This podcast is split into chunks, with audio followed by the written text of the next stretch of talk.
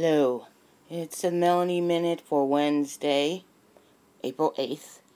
And uh, the Yankees, after losing on, was it Monday? Monday seems so long ago.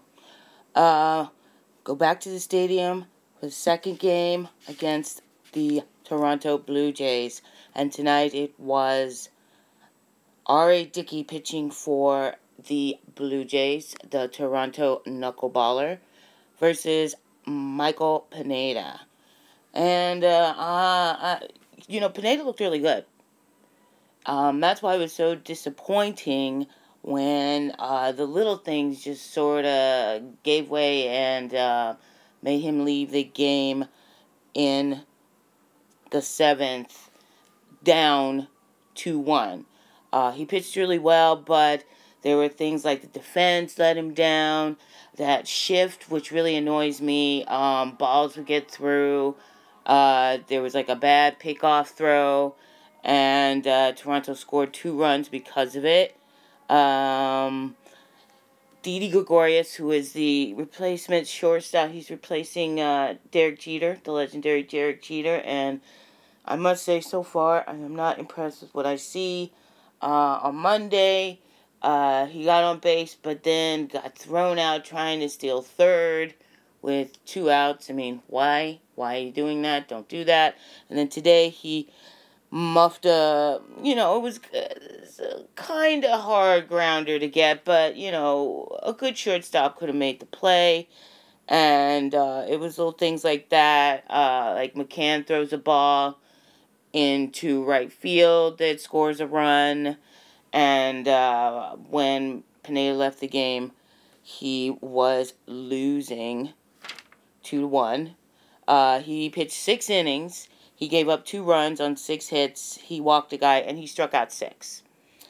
But uh, you know he looked good. I have high, you know, good confidence in him. Hopefully that he will have a good season. And um, I don't know, it was just sort of random things that I noticed. Uh, oh, by the way, speaking of Didi, did you know that he is a knight? Yes, he is Sir Didi Gregorius because apparently he is from the Netherlands, and when the Netherlands baseball team won the World Cup in 2011, uh, the country knighted the whole team. So he is a knight of the Netherlands.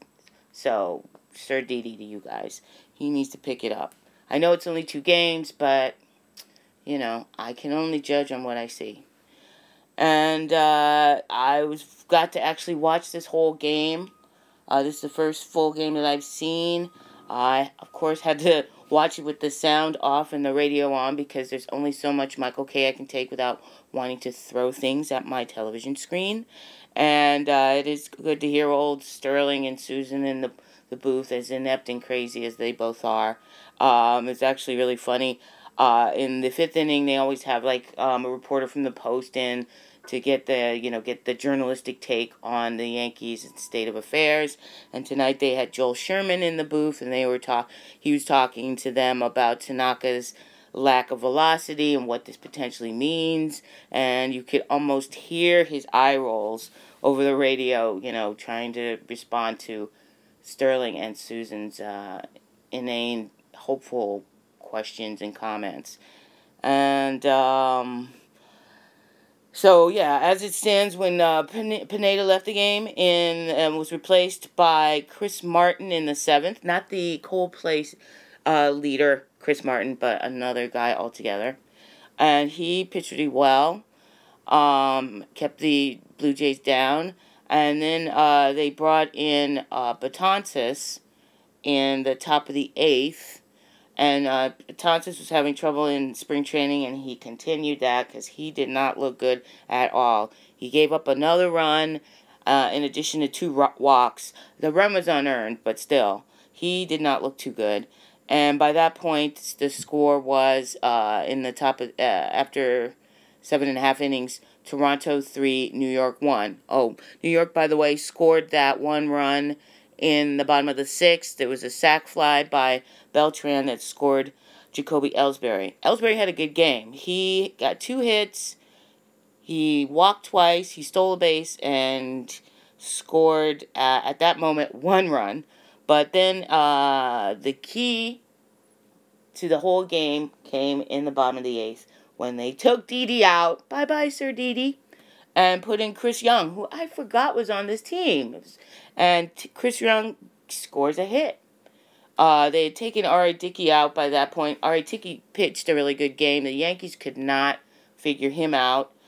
Um, it was quite amusing. Also, speaking of the radio announcers again, Suzyn was drooling over how great uh, R.A. Dickey was and where he stood in the pantheon of knuckleballers. It's like, whatever, Suzyn.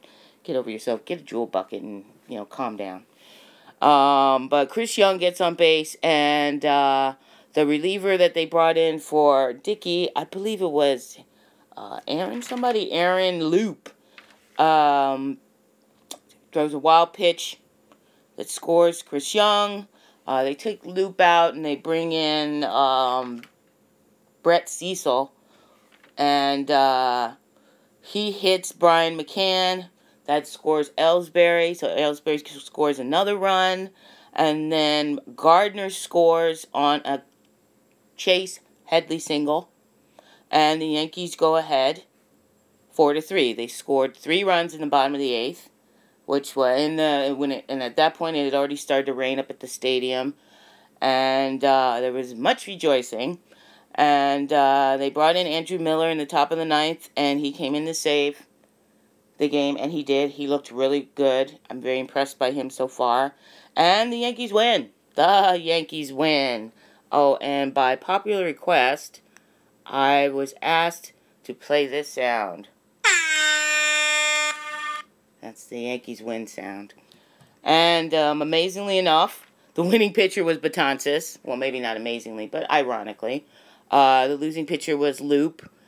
Brett Cecil blew the save, and Andrew Miller got the save. So I guess a rally cap makes a pretty good umbrella.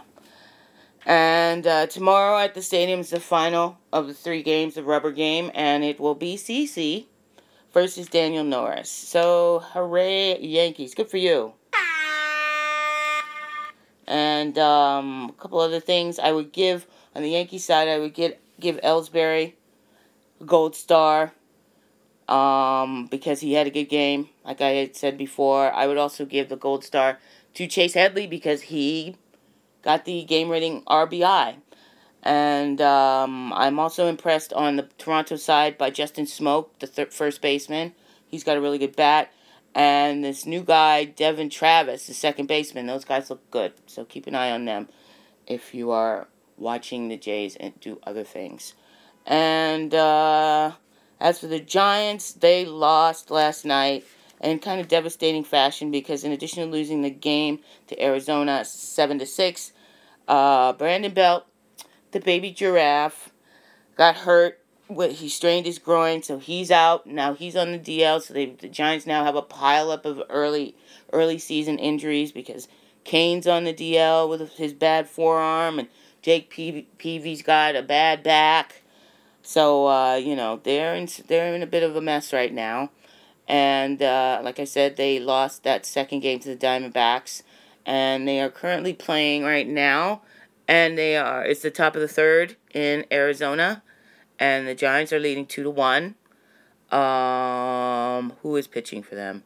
Oh, uh, rookie named I think Chris Het Chris Heston, who I saw briefly. I think he pitched briefly the end of September. You know, one of those September wrap up games when they call up everybody, and uh, he looks like he's doing okay so far. You know, but we'll have to see. And uh, that's it for me. I'll speak to you all later. Bye.